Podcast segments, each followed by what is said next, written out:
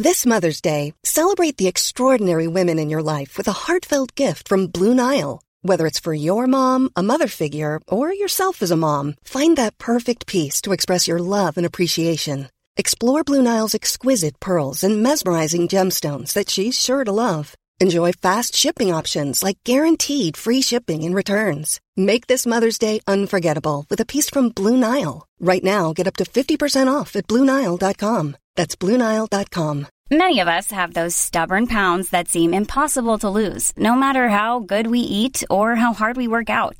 My solution is PlushCare. PlushCare is a leading telehealth provider with doctors who are there for you day and night to partner with you in your weight loss journey. They can prescribe FDA-approved weight loss medications like Wegovy and Zepbound for those who qualify. Plus, they accept most insurance plans. To get started, visit plushcare.com slash weight loss. That's plushcare.com slash weight loss.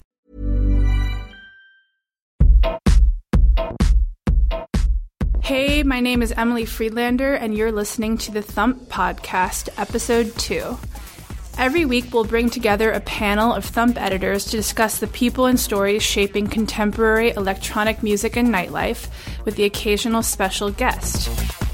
In this episode, we'll be talking about a list that recently came out about the most expensive electronic records that ever sold on Discogs, along with some findings our associate editor David Garber made when reporting an upcoming piece on the crowdsourced music database.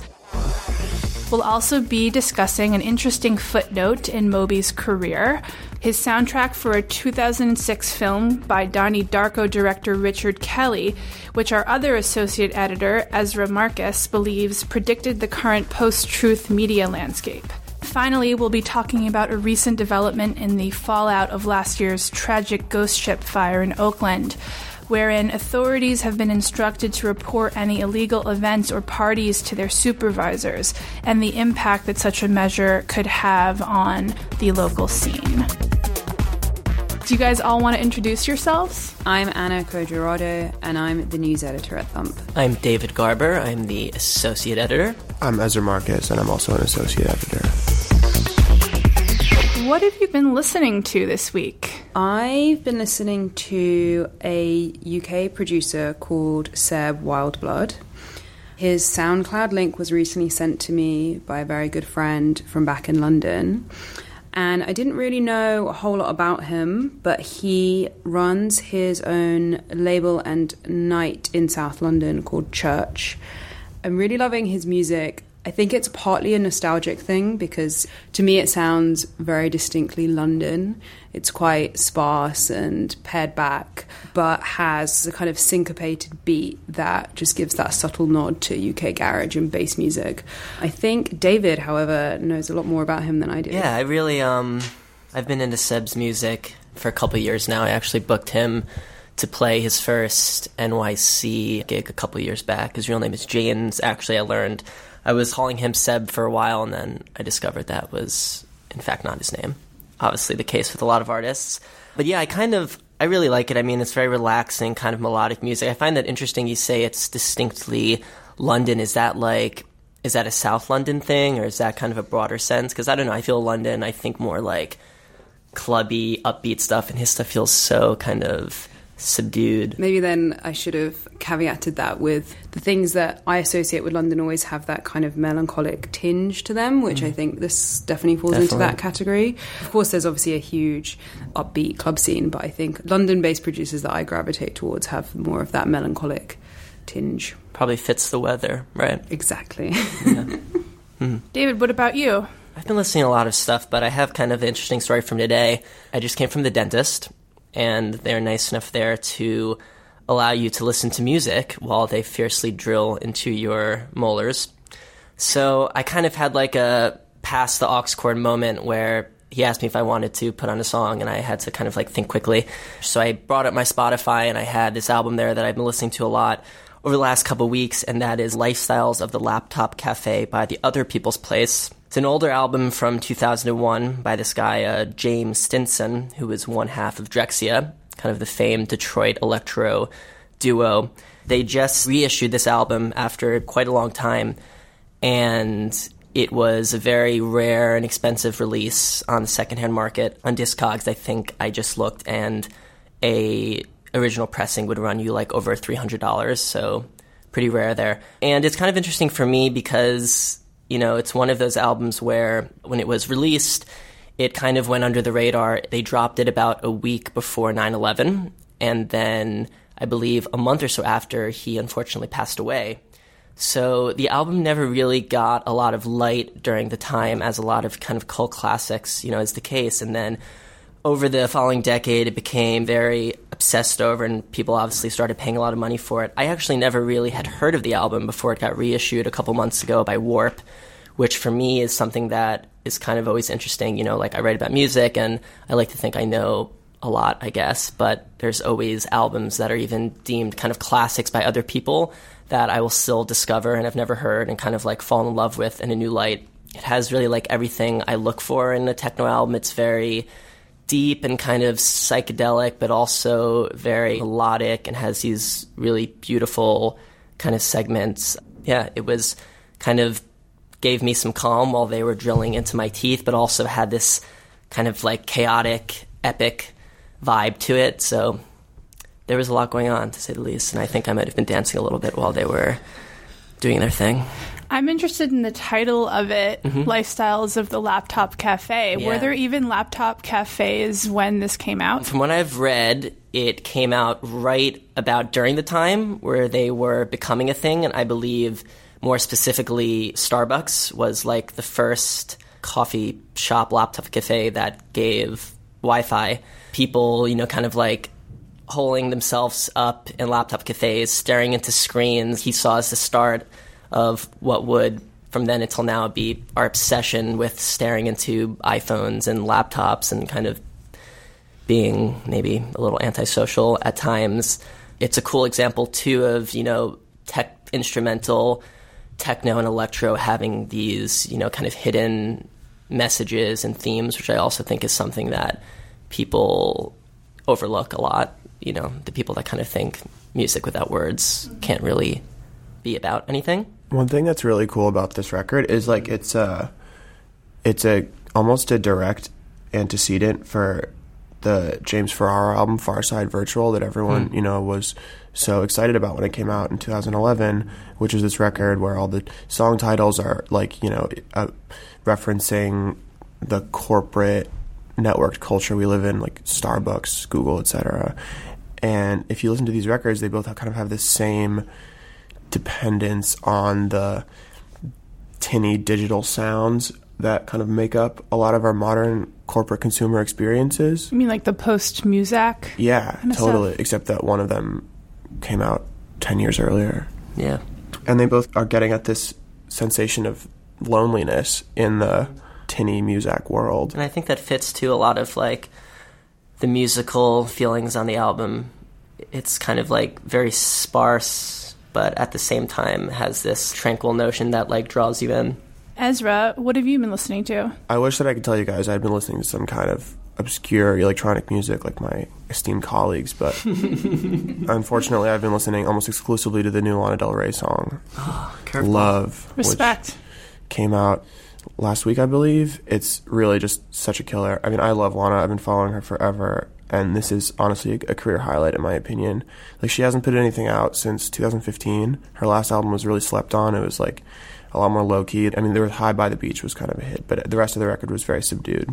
And it seems like on this one, she's really kind of going for it. She got Benny Blanco in production, and he really brings it. I mean, he's totally a wizard and knows how to bring out the best in the people he works with. And here he gives her this like really grand, sweeping production, kind of in line with Young and Beautiful, probably her biggest hit, but with kind of a real pulse. The song really does kind of go off in the way that she hasn't necessarily, you know, like, a, like a, she hasn't really had a song that you could necessarily hear on the radio or like hear at a club, but this one really has the potential for that. And on top of that, she really has come into her own as this like singular figure for our generation where she's, as far as I'm concerned, the only person who is on the scale and with the amount of attention that she gets directly addressing the weird, fascinating crisis and also opportunity that our generation has where we're like living in this post-historical era where you know like Lana Del Rey's music is entirely referential. She uses all these references to Elvis to like the past etc it's all like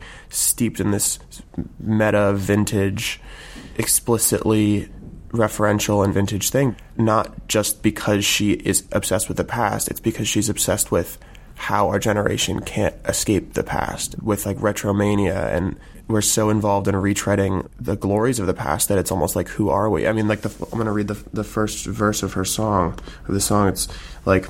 Look at you kids with your vintage music coming through satellites while cruising. You're part of the past, but now you're the future. Signals crossing can get confusing. This is her most direct statement yet, where she's saying, This is what it's like to be alive nowadays. You are in this constant, confusing environment of signs and symbols from all throughout history that you have immediate access to but like who are you? You know who like who are you supposed to be? Like you have vintage music but what does it mean to be alive today? And that's i think a huge anxiety for my generation even if people aren't necessarily like aware of it. But you look around and it's like what does it mean to be alive today like what are the codes of our generation they're all referential they're all like oh, I'm doing like 80s, you know, mixed with 70s or whatever. Like the 90s are back, etc. It's, it's like you can kind of feel lost in the present moment because the past is so available. And I think that Lana is trying to find something timeless. I mean, her songs are all about these timeless emotions of love and youth, etc. Like that songs have always been about, but she's trying to situate that in this current environment where it can be really confusing to try to figure out who you are for me as a woman specifically, her music speaks to that idea and specifically with a lens towards femininity and representations of femininity and where a woman can fit within it. And she expresses what it feels like to be trapped within a prison of femininity. And she articulates it, but in a way where it's always really ambiguous and like these past representations of women. Like her song the ultraviolence song. I think it's a quote from an old soul song, which I'm blanking on now, but like he hit me and it felt like a kiss. Do you remember? Do you know what song that is? The original song is The Crystals from 1962. He hit me and it felt like a kiss. Yeah. That is not a progressive sentiment at all, but she chooses the approach of sort of articulating what the cultural discourse around women has been historically, and that sometimes maybe we feel still very much trapped within that. Other lyrics from that song are like, I'm your jazz singer and you're my cult leader. I'll love you forever. I'll love you forever. It's really, really intense. I don't know of many other artists who are doing anything like that. The way that she intentionally uses points of reference scattered from across the entire spectrum of American identity, which she references Walt Whitman all the time, T.S. Eliot, up to like more modern things like Elvis, James Dean, etc. It's like she's flattening the past intentionally mm. and showing how people construct identity in a modern time is completely defined by these flattened past archetypes. I never really got that much into her music. I haven't really heard a lot of it. And I didn't really know this was something, as far as, you know, referencing the past was a big thing in her music. But it's interesting because Moodymann on his last album sampled a Lana Del Rey song. So I'm thinking now because he is someone that has been a leader of sampling. That's like such a big part of his music, especially older black music and funk and soul and all these styles. So I'm wondering if that was kind of a nod to him maybe recognizing that that was something she had an affinity for. I think that he recognizes that there is something timeless in what she's doing. Yeah. And it's not just like this, you know, gimmicky copying shtick that she's often been accused of. I mean, he, if there's anybody who's and he qualified, accuses a lot of people totally. of that. Yeah, which is funny, especially white people. Yeah, I mean, if there's anybody who's qualified to decide like what is or is not timeless, I think it's Moodymann. Yeah. He's built a whole career out of it. They're both out of the box thinkers that supersede distinctions of high and low. Mm-hmm. They think bigger than that. What I've been really excited about this week is Pharmakon's new album, Contact, which is coming out March 31st on Sacred Bones. So far, she's released a song called Transmission, and obviously, this is like completely different side of the musical spectrum from Lana, but there are kind of some parallels in a weird way. When I interviewed her a long time ago around her first wide release called Abandon. And the thing that was really remarkable about her was her live performances. The instrumentals are kind of power electronics, noise, and then she goes into the crowd and I guess screams a lot, like strains her voice, shows it from uncomfortable, strange, awkward angles. It's very, very visceral. And within her performances, I think kind of like a lot of very, very harsh industrial music, she enacts these sort of uh, paradoxes between both performing a kind of uh, aggression and a violence, like incarnating a certain violence in her performance, but then also incarnating the experience of oppression. There's an ambiguity between and a lot of i think noise music like mimicking the violent logic of society but at the same time incarnating what it feels like to experience that. And it's not exactly like a one-to-one parallel with lana but it's sort of this productive ambiguity. The new song kind of reminds me a lot of her live performances. Her last album uh, Bestial Burden was recorded in the wake of her having a surgery that I think was uh, obviously traumatic and focusing a lot on the body. And it was very up close, a lot of her gasping and hyperventilating or breathing really loudly. It was kind of uh, uncomfortable to listen to and felt very intimate. And this one feels a lot more like the sort of electrifying experience you have listening to her live, where she's walking in the crowd. And she describes it as her anxiety building up throughout the day before the show and then just everything coming out. Even though power electronics is sort of a niche kind of music, I know she's said in the past that she really enjoys playing for people who are not noise heads and who might just come across her music at random because they have the most visceral response to it. They're not evaluating it in terms of like, oh well, it sounds like throbbing gristle. Well, they're they're communing with her. I don't think my mom would like her show. Probably not. If you are going to play your parents' music from within this vein, Pharmakon is accessible in a way because her stuff is very composed. It often has like a very clear rhythm. It sounds very deliberate. It's not just like noodly and all over the place. It's very precise. David is working on a piece on Discogs, and I know he's also a frequent user of Discogs. Recently, Resident Advisor released a list of the most expensive electronic records that were ever sold on the database. David, what stuck out to you about this? I'd say what stuck out to me, I mean, a lot of the stuff on the list was kind of stuff I expected to be there. I mean, there was like some Moodymann records, you know, and in those cases, it was just kind of something that was really good and rare, not really pressed a lot, kind of limited. Those are going to be expensive. There was the special edition of Syro, Aphex Twin's last album, and this was the limited collector's edition again. You know, he had a screen print of the record's master. So this is kind of more like collectibles type stuff. They had kind of a section for records and they even said that there's kind of like a special place reserved in hell for people selling these records and these are people that are just taking new releases and flipping them on the secondhand market for these crazy prices they're pretty much just capitalizing on the immediate interest on these records and knowing that people know that you know they're going to be bought up and down the line they're going to be something that's rare and in limited supply. Sorry, what's the most you've ever spent on a record on Discogs? It's funny you should ask that. That actually happened to me two weekends ago. I learned the perils of drunk discogsing, which is dangerous, just like the driving, which you should not do. Um, but yeah, I went home after a DJ gig and I was paid in a Amazon gift card unexpectedly. They kind of just like slipped it into my hand and said, "This is okay, right?" And I kind of just shrugged my shoulders. But I got home at about four in the morning and I pulled the trigger on uh, a Moodymann album on his debut release, and it was like a hundred dollars. I'd say that's probably that's been my uh, That's been my peak. Back to what I was saying. Yeah, I mean, I got this 12 inch and I think it was $23. And then I looked online recently and there's copies going for over $100. And this just came out not even a year ago. And so this is kind of what I was saying before about some of the newer records on there.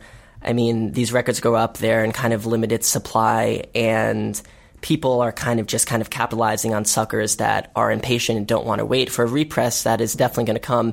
And you can even look in the comments sections of these records on Discogs where you have the label talking with the buyers, kind of alerting them on when it will get repressed. Sometimes it's as simple as we need 20 people to say that they would buy the repress and then they'll repress it there. So it's something that's very kind of organic and crowdsourced, but it's also kind of strange and jarring because these records are originally, you know, priced at 20 bucks and people are paying, you know, five times that. If you look historically, Deep House and Detroit House and Moodymann records and stuff like that are usually some of the most ex- expensive ones on there because a lot of the original community of people that kind of started using Discogs are people from those worlds, kind of like Househeads.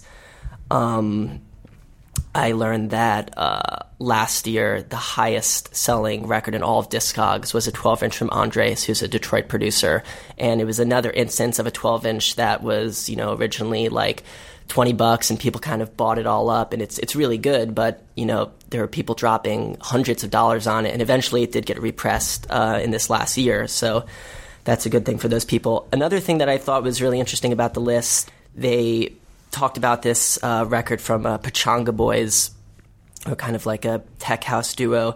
And this was cool because they have this song called Time. It's like a really classic closer. Um, Anna's nodding. She likes that one.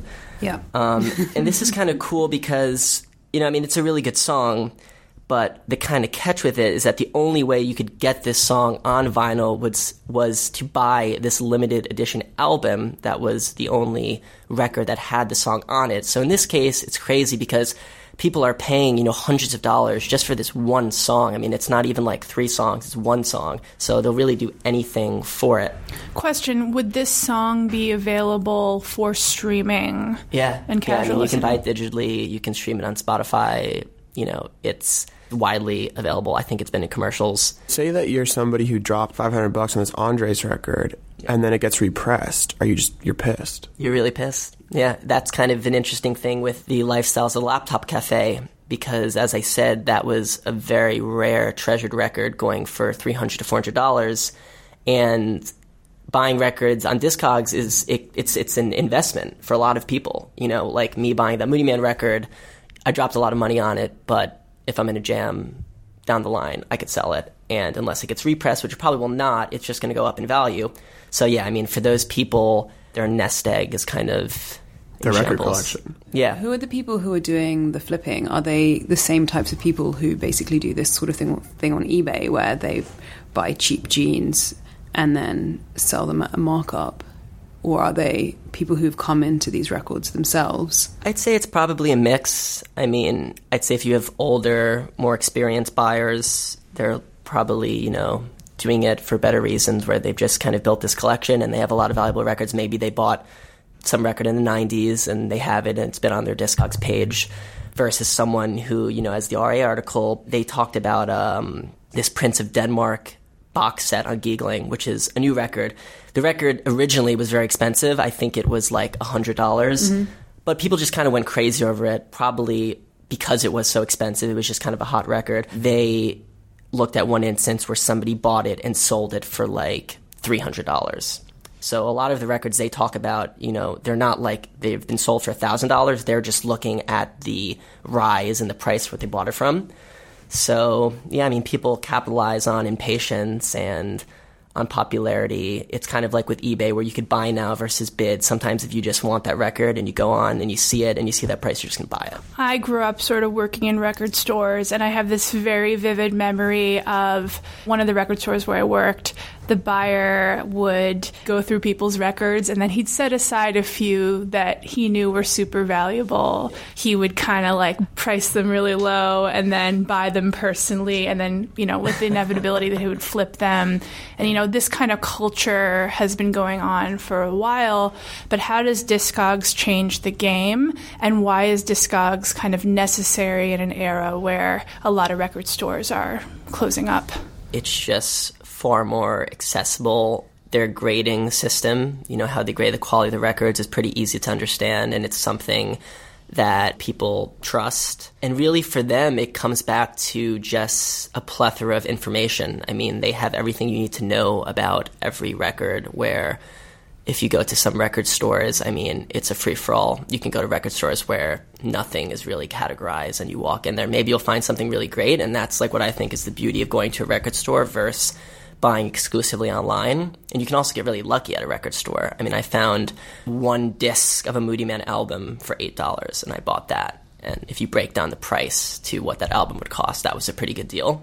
But yeah, I mean, it's very organized and they're getting new releases regularly, so I think it's just a little more comprehensive experience than what you would get at a record store sometimes. Are there people that are making an entire living off of this? Are people out here making like high five, low six figures just like in bulk flipping records? Or is it only a hobby? I'd say it's probably like a side hustle for a lot of those people.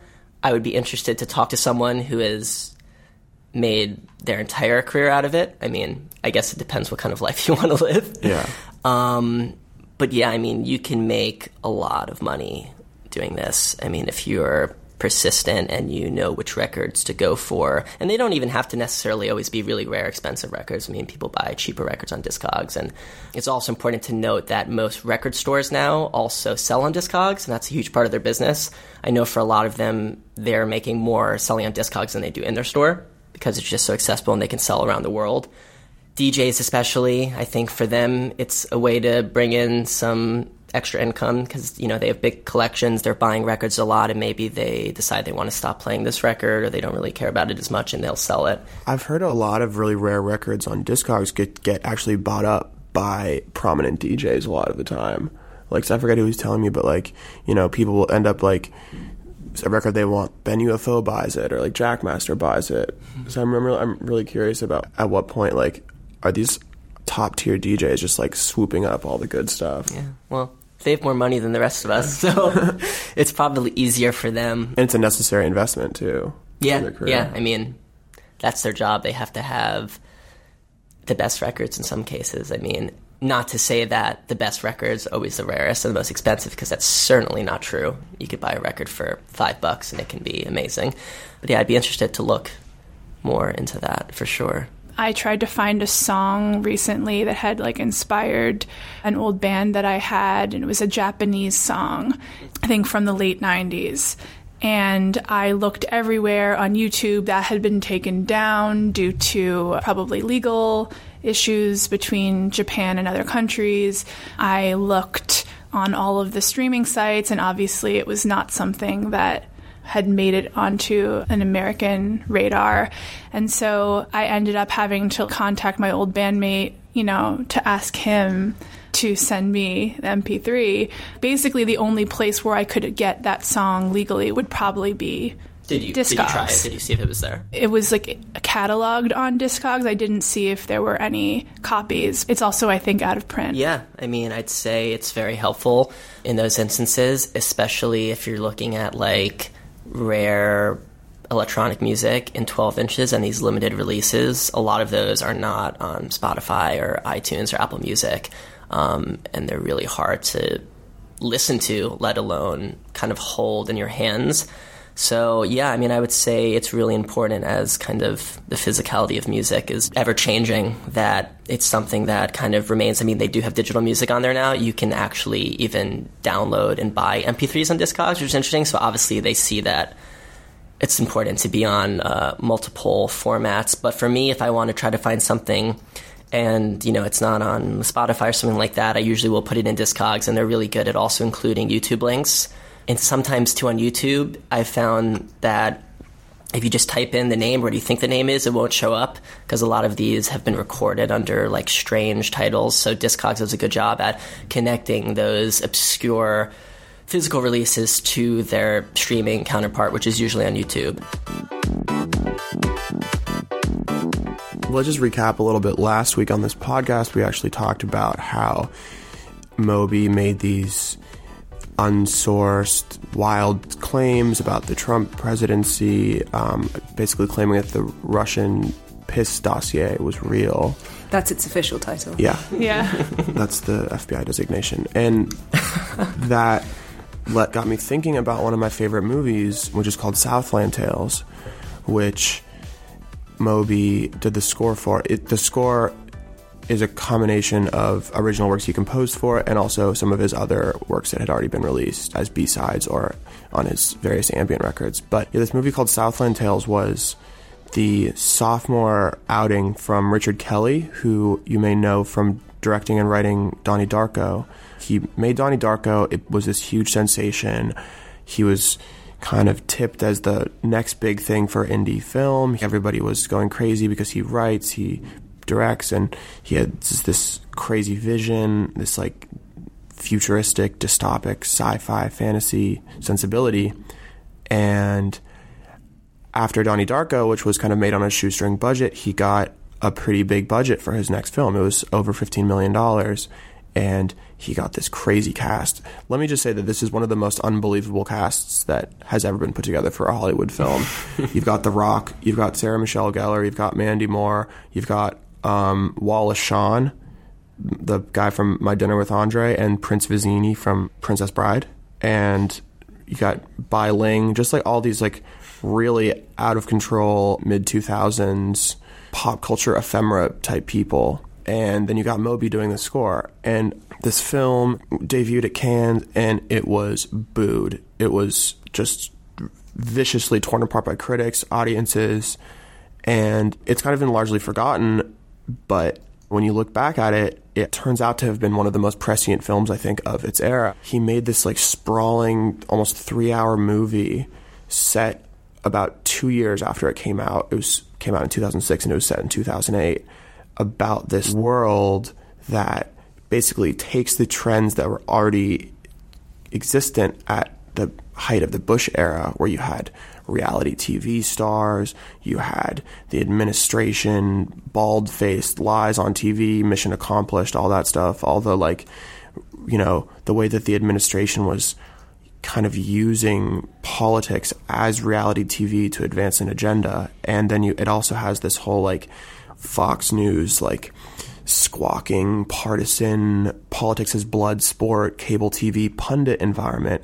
And it kind of throws that all in the blender and comes out with this like sublime concoction of a movie where the plot makes absolutely no sense. You've got The Rock wandering around LA with amnesia. He's married to Mandy Moore, who's the president's daughter, but he's sleeping with Sarah Michelle Gellar, who's a porn star named Krysta Now, who just released a pop song called Teen Horniness is Not a Crime, and he doesn't know who he is, and he's just like, there's all these conspiracies and double crossings and red herrings, and Justin Timberlake does like a musical number to the Killers where he pours a beer on his head with like a bloody cross on his chest. It's just like so over sold. the top. It's really like this cornucopia of trash culture that becomes sublime. And what happens with this movie is that like it wasn't just like a movie with bad actors. It was like a movie with actors whose crazy celebrity mannerisms were a prophecy about what would happen to our culture. And if you look at the news, he was exactly right. I mean,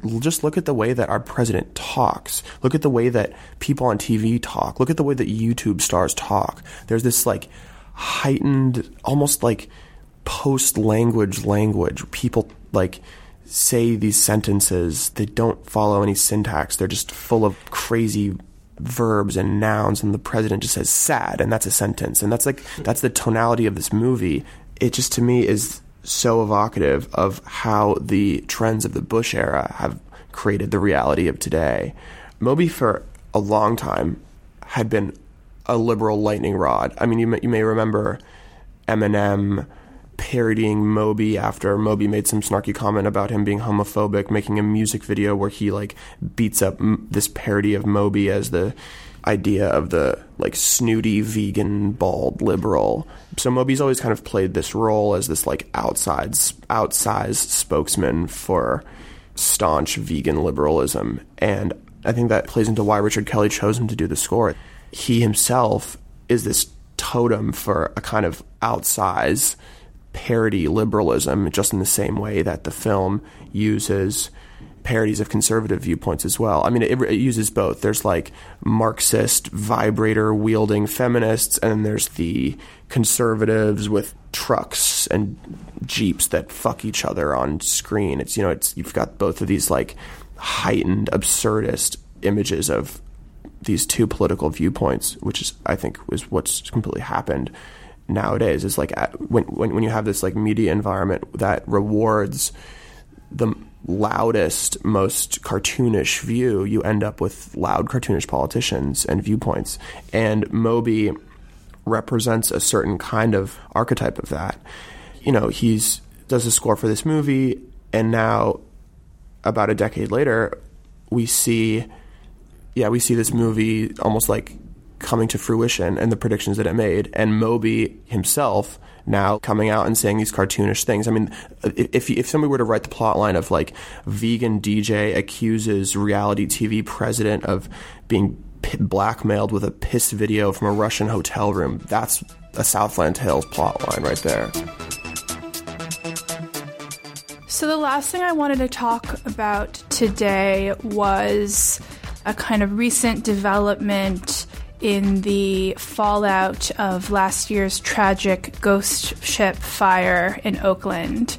Anna, is it true that the authorities are now trying to make it obligatory for the police to report sublegal venues? Kind of. The directive that came down on Friday was from within the Oakland Police Department that any officers, if they come across an illegal party, they have to report it to their supervisors and a special unit within the department.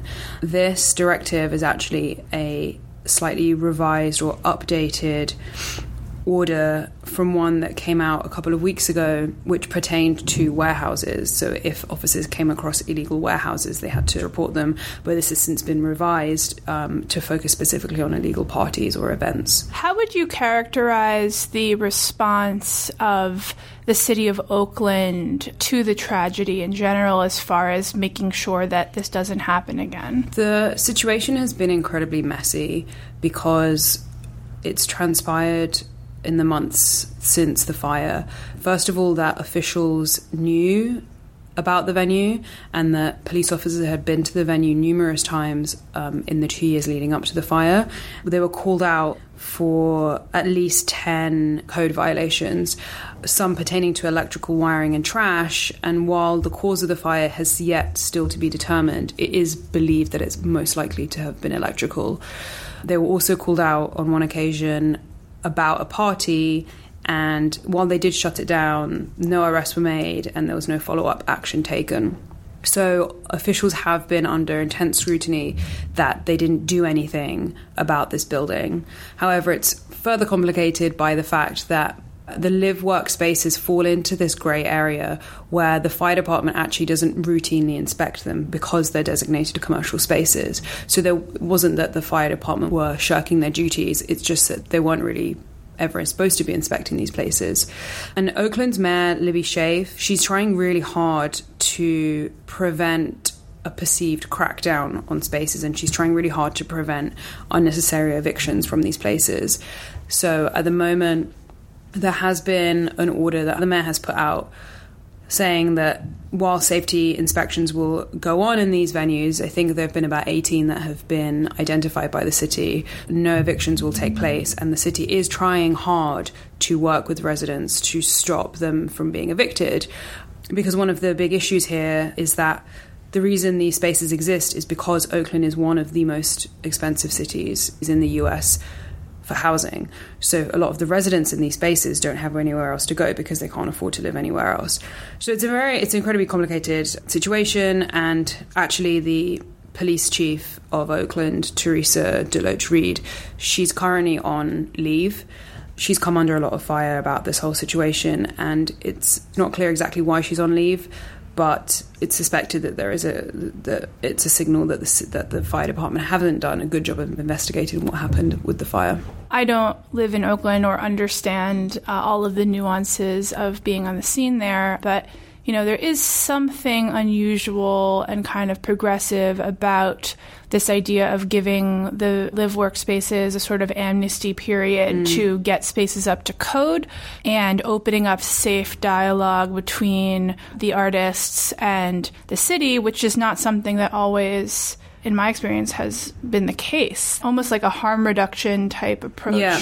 In many regards, Oakland has taken a very progressive approach. What's been really interesting is we've been seeing other parts of the country. There's been in Baltimore and in Denver two big live workspaces, um, which also operated as music venues. They got shut down and while no clear link was made necessarily to the Oakland fire, it's been largely suspected within those communities that it's it's just a crackdown by the authorities that don't have as a progressive view as Oakland. So yes, in many ways, Oakland city officials are trying really hard to protect these tenants. They're just still coming up against a lot of politics, and I guess in some respects, an embarrassment on the part of the authorities for letting these venues slip through the cracks. Wasn't there also a forum recently set up in New York? Kind of encouraging dialogue between nightlife here and the city? New York's Cultural Affairs Department has set up an initiative to open communication between the various DIY communities within the city and the officials to figure out ways to protect these spaces and to protect members of these communities, particularly the ones living in live workspaces. It's to be seen what's going to come of that, but it's encouraging to see. It's encouraging to see city officials taking proactive steps to protect their venues and their nightlife. Next week, we are going to be doing a series of themed articles on the topic of what's called dancing versus the state, kind of the history of dancing and nightlife being policed or running in with the law from around the time of prohibition to the present. So, these kinds of topics about safety, who is being policed when we police nightlife, and what and why will be touched upon. That's it for today. You've been listening to the Thump Podcast, a production of Vice Media and Thump. If you'd like to read some of the stories we've been talking about, please log on to our website at thump.vice.com. You can also follow us on social media over at twitter.com slash thumpthump or facebook.com slash thumpthump. And if you want to follow the editors we've had on the podcast today, here are their uh, social media handles. I'm at Anna Cod on Twitter. I am at DL Garber on Twitter. If you're going to drink in Discogs, please be careful. And I'm Ezra underscore Mark on Twitter. Um, m- my fans are known as Markheads. so. And I'm at Ad Hoc Emily on Twitter. You can listen to us every week on SoundCloud and also subscribe to the Thump podcast on iTunes. Rate and review us if you enjoy it. And I'd also like to point out that Thump has two other regular podcasts. One is called Rave Curious, it's with veteran rave critic and rave fan Josh Glazer. He talks with a different artist every week. And we also have another one called The Pregame with New York City based producer and DJ Jubilee. She brings on uh, a guest pretty much every week for conversation and music.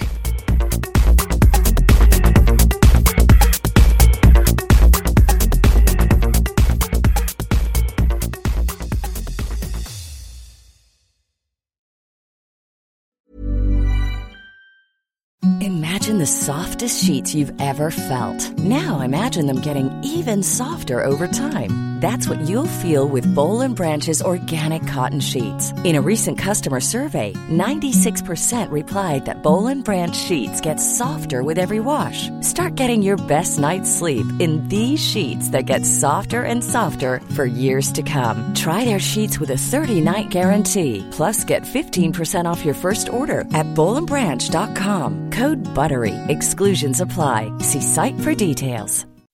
When you make decisions for your company, you look for the no-brainers. If you have a lot of mailing to do, stamps.com is the ultimate no-brainer. Use the stamps.com mobile app to mail everything you need to keep your business running with up to 89% off USPS and UPS. Make the same no-brainer decision as over 1 million other businesses with stamps.com. Use code PROGRAM for a special offer. That's stamps.com, code PROGRAM.